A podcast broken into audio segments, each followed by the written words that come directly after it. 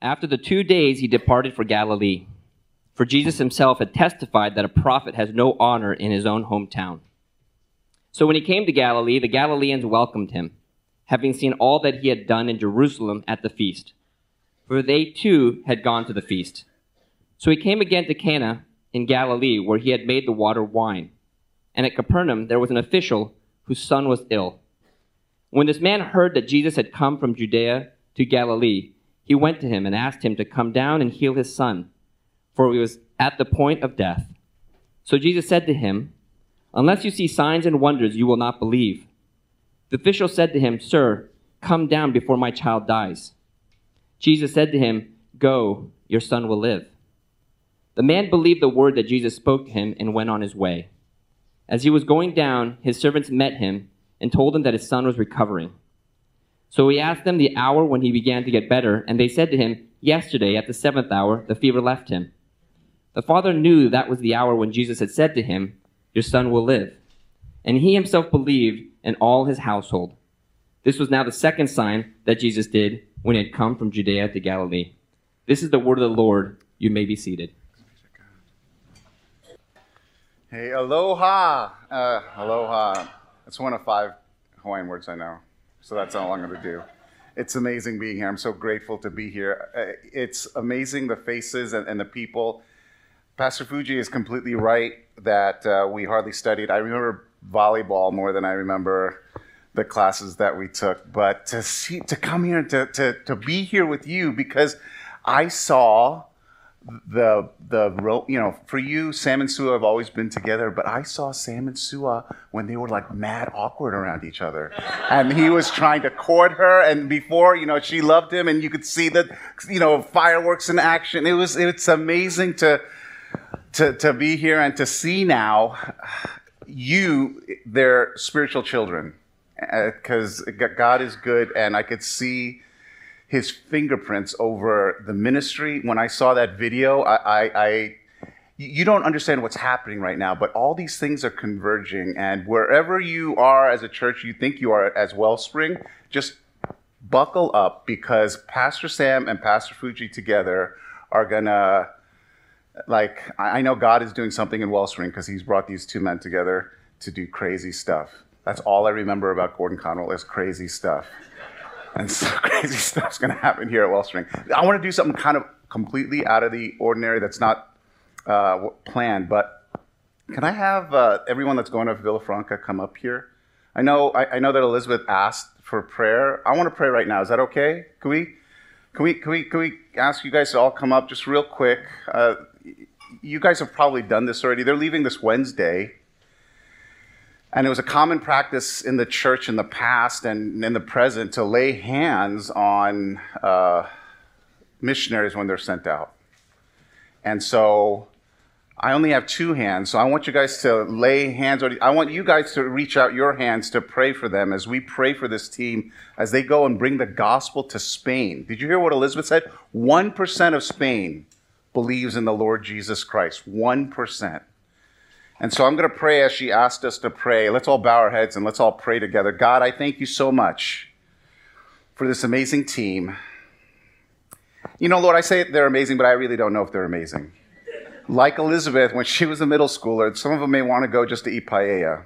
Some of them may have no idea why they're going, but you know, and you are sending them out to be your hands and feet. And so I pray as she asked to pray that all the logistics of getting there, that that would not get in the way of their mission, that everything would flow smoothly, and the things that don't flow smoothly, that they would see your hands and they would see the reasons why there are challenges to going. Lord, I, I pray for the English camp. I pray that all the wonderful things that happened at the kids camp this week would just translate over to your gospel being presented with clarity and with power to the, the children that they ministered to over there in Spain. Lord, we, we pray that Villafranca would become a light, a, a light in a very dark place, and that uh, that light would not just shine on the, the Spanish, but it would shine on these high schoolers, especially who are going.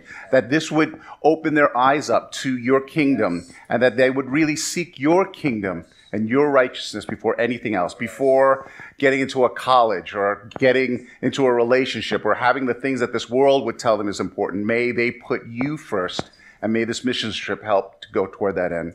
Lord, I pray that every member would come back home with a greater love for Jesus. As they preach Jesus, may they preach it to their own hearts, and may their hearts continue to grow and transform. We send this team out, and we thank you, God. What would cause people to, to take time out of their busy, busy schedule to go to a place like Spain? It's the gospel, a gospel that transformed them, and may that, now that gospel transform Spain. We thank you and pray this in Jesus' name. Amen. Amen. Amen.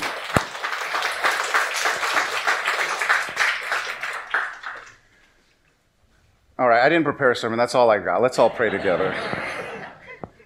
No, when Pastor Sam asked me to pray uh, to prepare a sermon, the first question I asked him was, "What have you been preaching on?" Uh, I, I should say, when he asked me to preach, I said yes without consulting my wife. Uh, thank God it's Father's Day, so I get a pass. And for all of you fathers out there, I want to start by saying, uh, Happy Father's Day. It may not be, you know, I'm preaching. Some of you fathers may have gotten like your 15th bottle of Old Spice. I don't know what it is. Some of you may be struggling with Father's Day.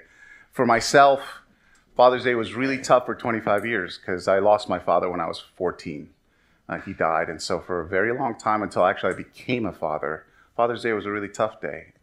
And so, I could understand that Father's Day today may not be a day to celebrate. But I pray that as we go through this passage, really God would focus your eyes on our Heavenly Father and that that would just bring joy and peace and healing, especially for those of you who are struggling with that. We, we continue our look into the Gospel of John, into John chapter 4. You spent the past three weeks going over the, the woman at the well uh, at, in, in, at, from, in Samaria. With Jesus, Jesus is of Nazareth, northern like Israel area. And for Passover, he traveled all the way down to Jerusalem to celebrate Passover, and he kind of entered into ministry. Right before then, he went to Cana, turned the water into wine. He goes down to Jerusalem, and he does these signs and wonders. We don't know what they are. They just mention that Jesus, all of a sudden, people started hearing about Jesus and experiencing who Jesus was. And after he does that, he's going back home. He passed through Samaria, and you, you've heard about what he did there with the woman at the well. All, people from her whole town come to faith in him. And now he comes back to Galilee. It's really interesting. In this, in this passage, it starts with saying that Jesus knew and Jesus had experienced that he had no honor in his hometown, but he still comes back. Which is, I, I, I don't know about you, but I, I, I tend to avoid places that don't welcome me, that don't, this is going to sound strange, that don't, don't honor me. Like if, if Pastor Sam said, Hey, can you come to my church and uh, clean up after our kids' camp? I'd be like, Well, what? Uh, don't you want me to do something else? Well, you know, you've got two hands, go clean up and take out the trash. And, you know, that, that would be like, okay, I don't, I don't know how to feel about that. Jesus knew exactly what the people thought of him. And things had changed a little bit because we read that the Galileans were with him in Jerusalem, some of them. And as they made their way up, they were telling people in Galilee that Jesus is able to do signs. But these are the same people, if you read about in, in Mark 6 and in Matthew 13, these are the same people who are saying, Jesus, how does he talk with such authority? We know his brothers and sisters. Isn't he a carpenter's son? They had this impression of him. And, and so Jesus is entering into a very weird situation. And uh, while he's up there, while he's in Cana, there's an official from Capernaum who hears about Jesus, who's got a dying child, and says, I've got to go and, t- and see this Jesus. And so he travels the distance to Cana. It's about 17 miles from Capernaum to Cana, and he comes and he asks Jesus for help. I've got three points I want to go with you over this passage today, and it's essentially I wanted to talk to, uh, first of all about contemptible familiarity. Secondly, a, a father's desperation. And lastly, a, a faithless healing. I've already started talking about this contemptible familiarity. Everyone thought they knew who Jesus was, right? I, I tell this story when uh, I met up with Sam and Sua yesterday for lunch, and he asked my, my oldest son, Eli, he said, Eli, don't all your friends think your dad is so funny? And you should have seen the face he gave. He was like, What? Like, like my dad, Hank Hahm, funny. I, mean, I re- because I'm not funny. You know what I am? That's not the word he would describe your dad, Eli. He would say, corny? Maybe, right? On a good day, I'd be corny. He would not say funny. There was this one time we were with another friend of ours, uh, his friend Uriah's dad, and I guess I was trying to act funny. And, and he said this. He was like, Dad, what are you trying to do, man? And I was like, What do you mean? He's like, You're acting all weird. He's like, What do you mean? He's like, You're trying to act cool, Dad. Stop. And I was like, I am cool, Eli. And he would not believe me. And there was a certain, I don't know what to say, there was a certain familiarity. There was a certain, like, my son thinks he knows me. And he does. He knows me, but as a dad. But he, he his perception of who I am led him to not be able to see me any other way and leads him to treat me a certain way. So he doesn't ever joke around with me because I'm not funny, I'm corny. And whenever I'm around his, his friends, like the other day at the mall, like I, I would literally, I'd be like, Eli, it's me, your dad. Like this was, this was Eli, you know, just, I don't know that man. He's a weirdo. He's definitely not my dad. That's, this is what was going on with Jesus. He was in his hometown and he knew he had no honor. He knew that people were not thinking of him in, in, in the, the best light, especially in the most accurate light. If at best they were viewing him a certain way, they were viewing him as someone that they could manipulate or use to their advantage. This official had a need. His son was sick. He had heard that Jesus could do something about it. So what does the official do? The official treats Jesus the way he would treat anyone else who he could use under his authority. He goes to Jesus and says, Jesus, my son is sick. Come and heal him. 17 miles. When we read this passage, you don't realize what he's asking of Jesus. He's asking Jesus to take a, a, at least a day long trip to go and heal his son without even batting an eye. Not even a please, not even a, you know, I'm so sorry to ask you. It was just a, my son is sick, come. And Jesus says, well, yeah, and I'll get to what he says in a second. But we treat Jesus the way we treat Jesus based on what we think of Jesus. And this man thought Jesus was someone he could manipulate, uh, like he manipulated everyone else. And, you know, an official would use people, and if the person was used, he would return the favor, right? This, there was, you know, whenever you had a person in power, it was a power exchange. Uh, if you give me your power, I will give you some of my power. I grew up most of my life thinking that Jesus was like that. I could use Jesus when I wanted. When I, you know, I, I cannot remember how many times the night before an exam, you guys ever do this? Jesus, I need you now. More than ever. If you, I'm not even asking for an A because uh, you know I played volleyball with Fuji and Sam all night. I'm just asking you to help me pass this Greek exam. Just pass, so I don't flunk out of seminary, please. Amen. I. And then what would happen if I didn't flunk? Okay, Jesus, I owe you one. I will go to early morning prayer for a week. Jesus, if uh, you do this for me, then I will do this for you. And in fact, Jesus because you've done this for me, I will pay you back. Right? Jesus was, for those of you in the room who are Asian, Jesus was very Asian, wasn't he?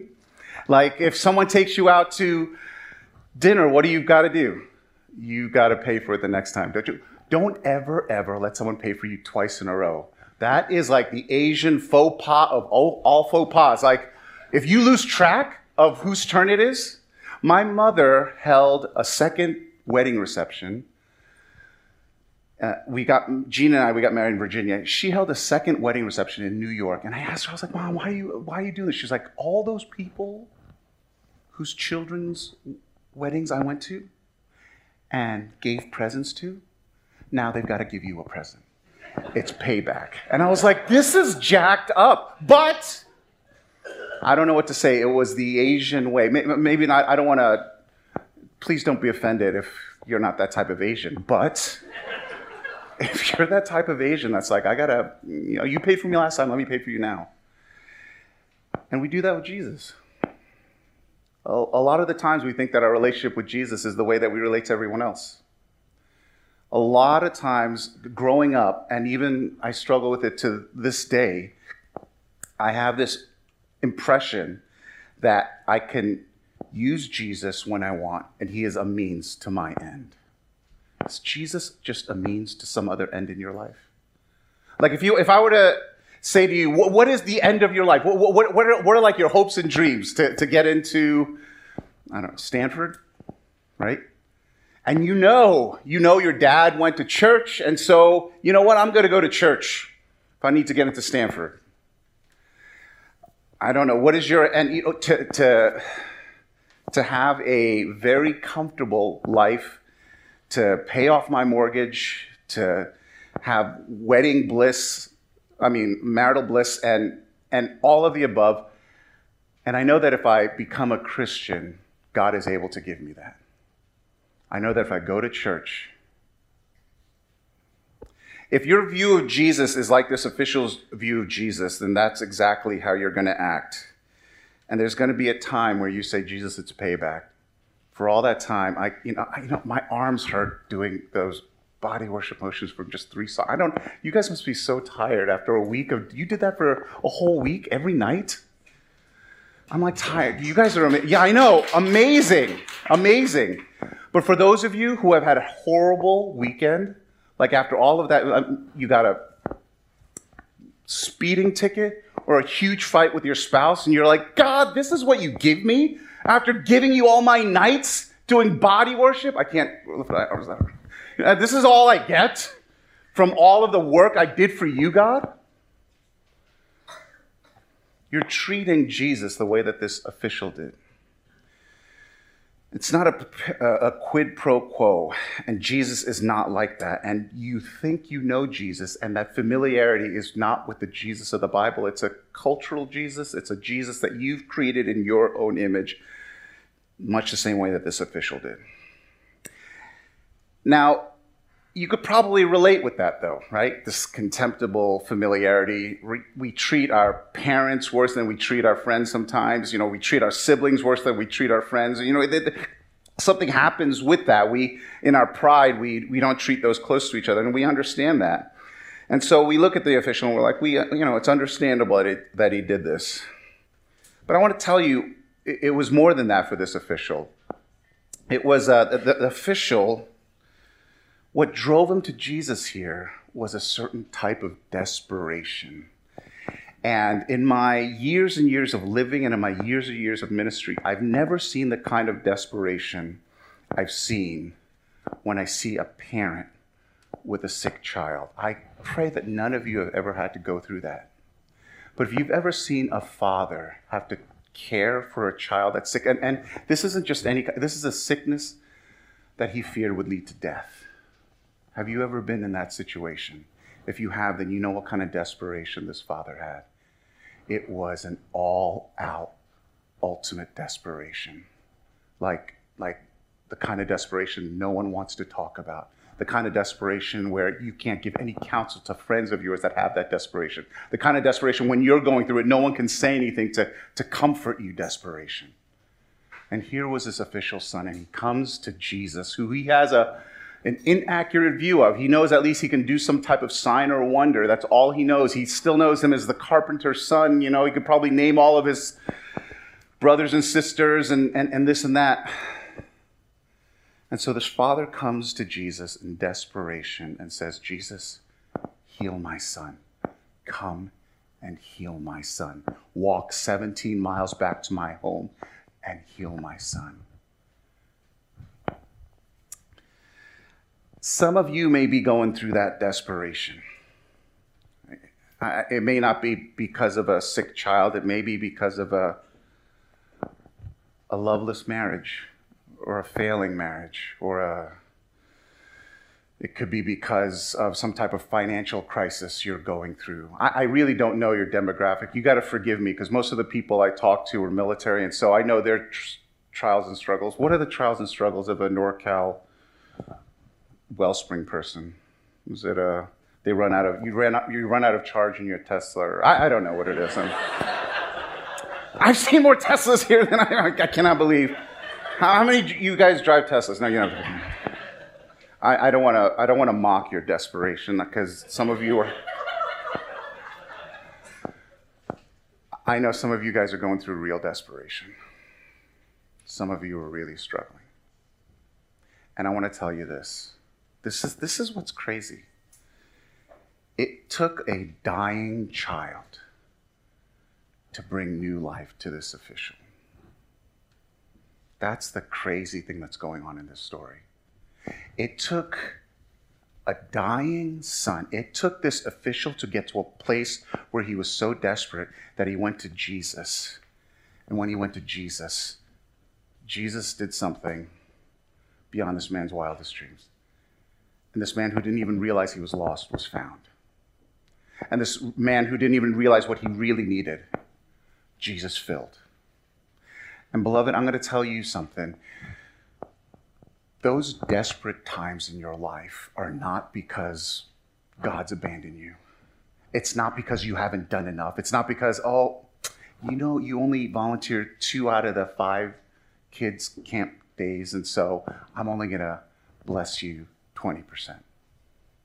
It's not God has forgotten you, God hates you, God is getting back at you for all the wrong that you've done. God does not have that kind of quid pro quo relationship with you. It's not the more sin you sin, then the more he will withhold from you and bring you into places of desperation. It doesn't work that way. In, in, in God's mathematics, in, in God's economy, it's not like that.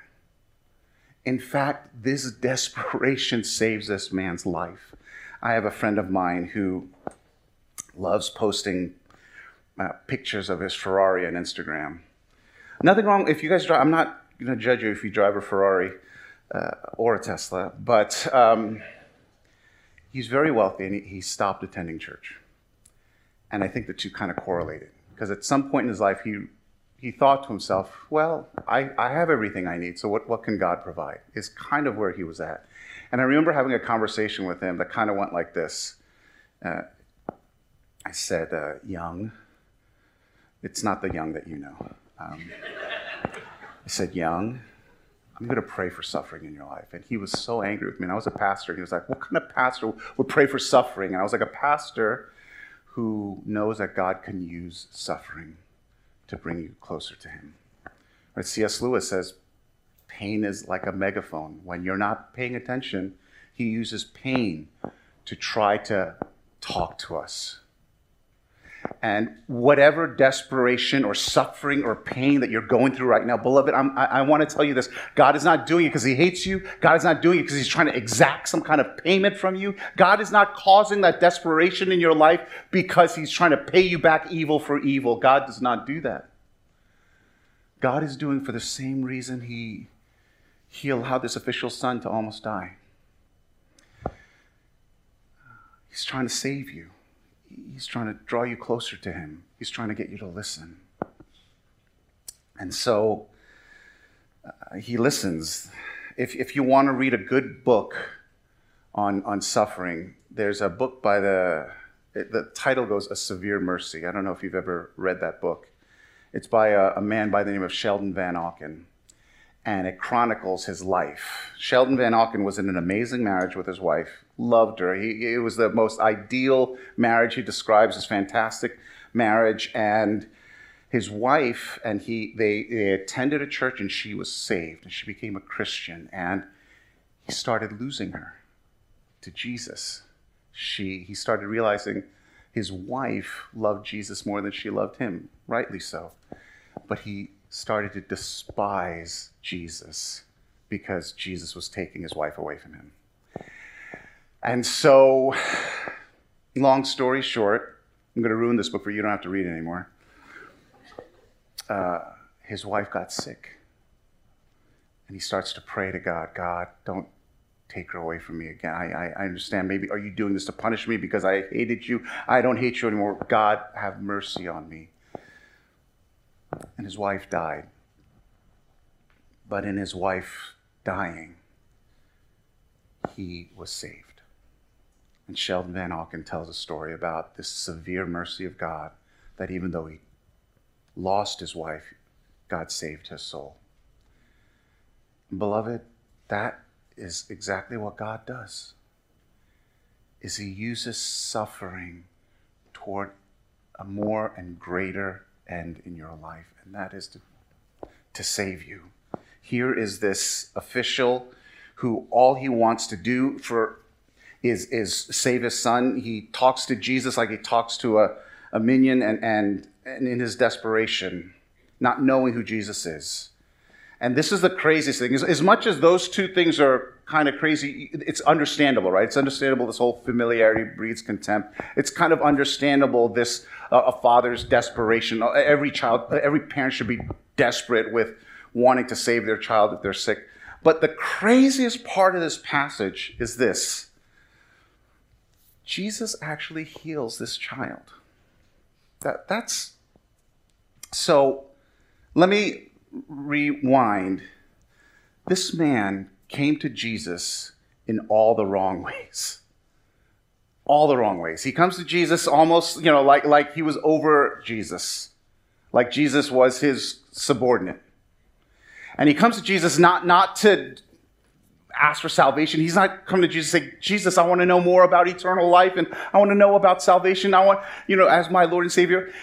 The man's salvation doesn't happen until the end of this passage. He does not come to Jesus in faith. Now, there are places in the Bible, there are places even in John where you see that Jesus heals and he praises people for their faith and their healing. There's this one passage where there's a centurion and he comes to Jesus and says, Jesus, same thing. He's got a sick child. He says, Please, my child is sick. Can you heal him? And Jesus says to the centurion, Okay, let's go. And, and the centurion says, Jesus, no.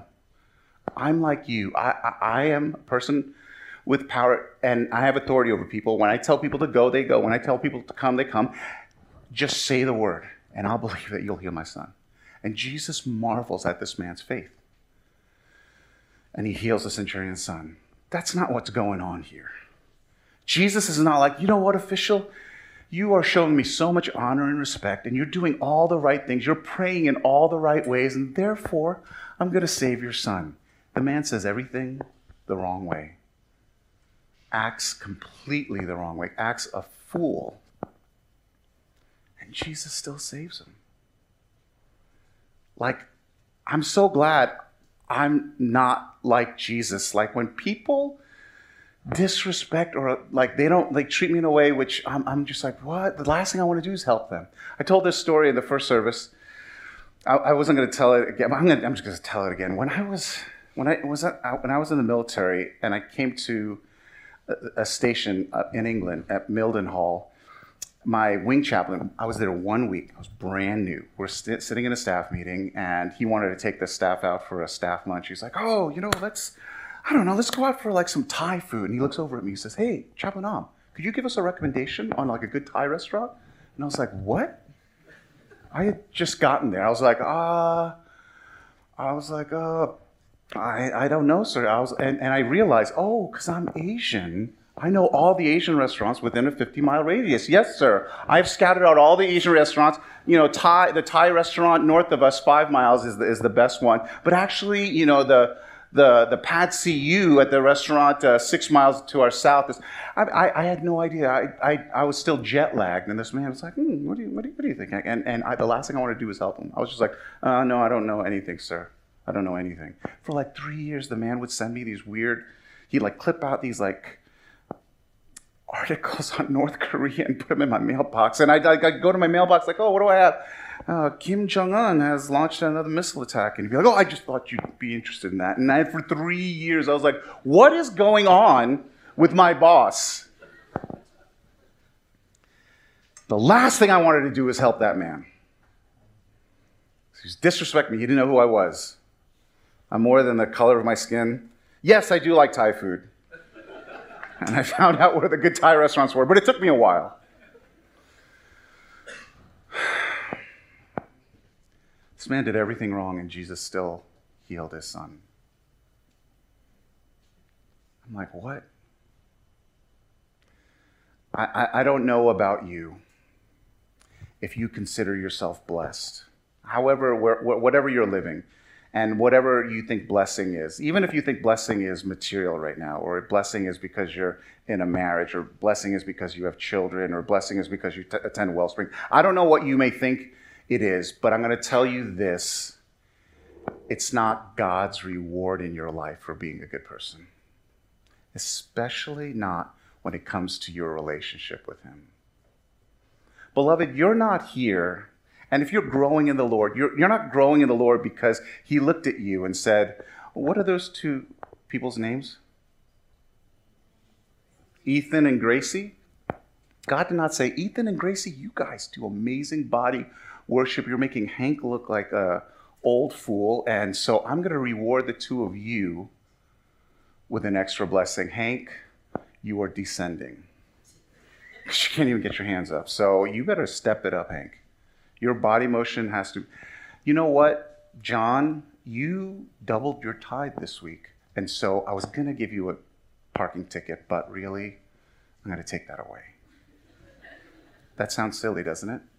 But why is it that every time there's some kind of suffering in our life, we're like, what did I do, God?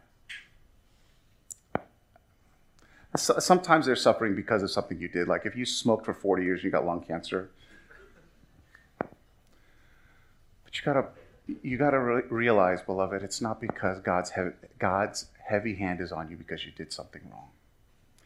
And so the inverse of that is not if you've got some kind of blessing in your life, it's not because you prayed more than everyone else.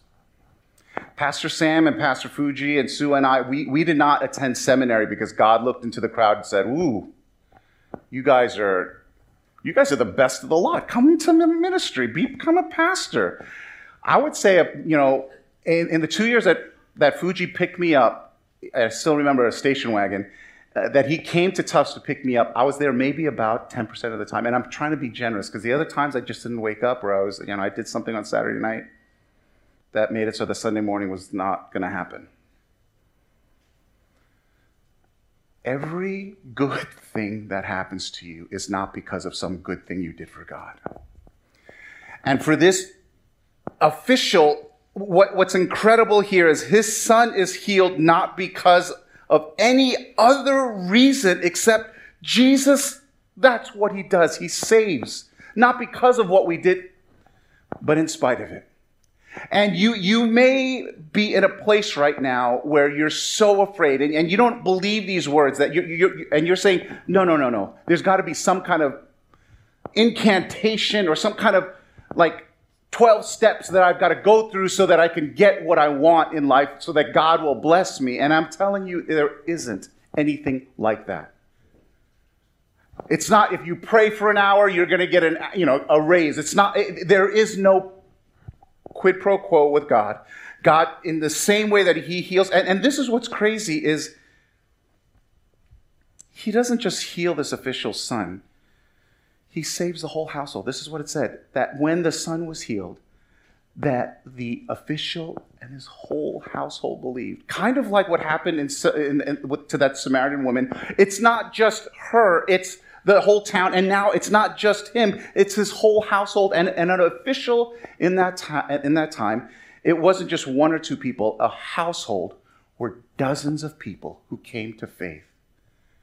And Jesus blessed this man and saved this household, even when he was not asking for it. I hope all of your testimonies, for those of you who are Christians, aren't, you know, you know, unlike my, my neighbors and my friends and my family members who, who aren't Christians, I, I just, I thought about it and it made sense to me. And, you know, unfortunately, they didn't think about it as hard as I did. Or I hope it's not like, you know, I, I, I got my act straight. You know, they, they, they're still, they're just not there yet. But I, I, I just really took it seriously. They didn't take it so seriously. So therefore, I'm saved, right? Like I was looking for God. I went to God and I said, God, save me. And God said, you're the one. You're good. You found me. This man was so lost. He didn't even realize he was lost. He went to Jesus asking for something completely different. And Jesus went above and beyond. And beloved, I'm going to tell you this. I hope all of your testimonies are, in spite of the fact that I was so lost, God saved me. In spite of the fact that I said all my prayers completely wrong, and I did all of the wrong things. In spite of the fact that I was not even chasing after Jesus the way that I should have, He still found me. The reason why you can be confident of that is the amazing thing about this story is there's not just one son who is dying, there is a son who is going to his death. And because of a son who dies on your behalf, you can be guaranteed that you will not die in your desperation. Because of a son who is completely misunderstood, you will be understood and known. Because of a son who shows love in the face of hatred, in the face of your hatred, you will get love. Beloved, I pray that today and every day that you live, you know, it's it's a I hope it's not a new message, but I hope it's a message that we hear and preach to ourselves and meditate on it every day. That the good news of Jesus Christ is this that while we were still sinners, while we were dead in our transgressions, Jesus saved us. And in light of that, what are you going to do? I hope you don't think that, you know, hey, if I go to Spain, then maybe, maybe I can finally get that Tesla that Hank keeps talking about. Maybe if I go to Spain, then, then I could go to Stanford. Maybe if I go to Spain, Spain then, then, then, then my marriage will be fixed. Maybe if I volunteer at church, then, then maybe my, my kids will you know, respect me. Or whatever desperation you have, I'm going to tell you something. There is none of that in the economy of God. In the end, Jesus will bless you because he took the curse upon himself on the cross. In light of that good news, I pray that you would go and volunteer and pray and go on missions and spread that good news to all because Jesus loves you, not because you go. Jesus loves you because he came. Let's all bow our heads and close our eyes. And I want to ask you this question again Is the Jesus that you know the real Jesus? Beloved, are you Are you treating Jesus the way you treat other people in this world? You know, you'll scratch his back and he better scratch yours. He owes you because of all the stuff you've done for him. That's not the real Jesus. Lord, the Lord Jesus Christ is a God who came to us while we were lost. The Lord Jesus Christ is the one who came to us not because we were worthy of his presence, but he still came to us. And he saved us, even though we did not call out to him. God, thank you for Jesus. I thank you that the good news of Jesus Christ is that we get to be united to Jesus not by anything we do or anything we are, but because of what he has done and because of who he is. And because of that, it causes us to want to go to the ends of the earth, to sing praises from the mountaintop, to pray and to draw close to you because you drew close to us first. May that amazing news comfort us in our desperation. May that cause us to have a humility in our familiarity with you. And ultimately, O oh Lord, may that increase our faith every day we live, a faith that overflows in gratitude and joy, regardless of our circumstance, regardless of what's happening. Because Jesus, you died, we live. We thank you, Jesus, and pray this all in your name. Amen.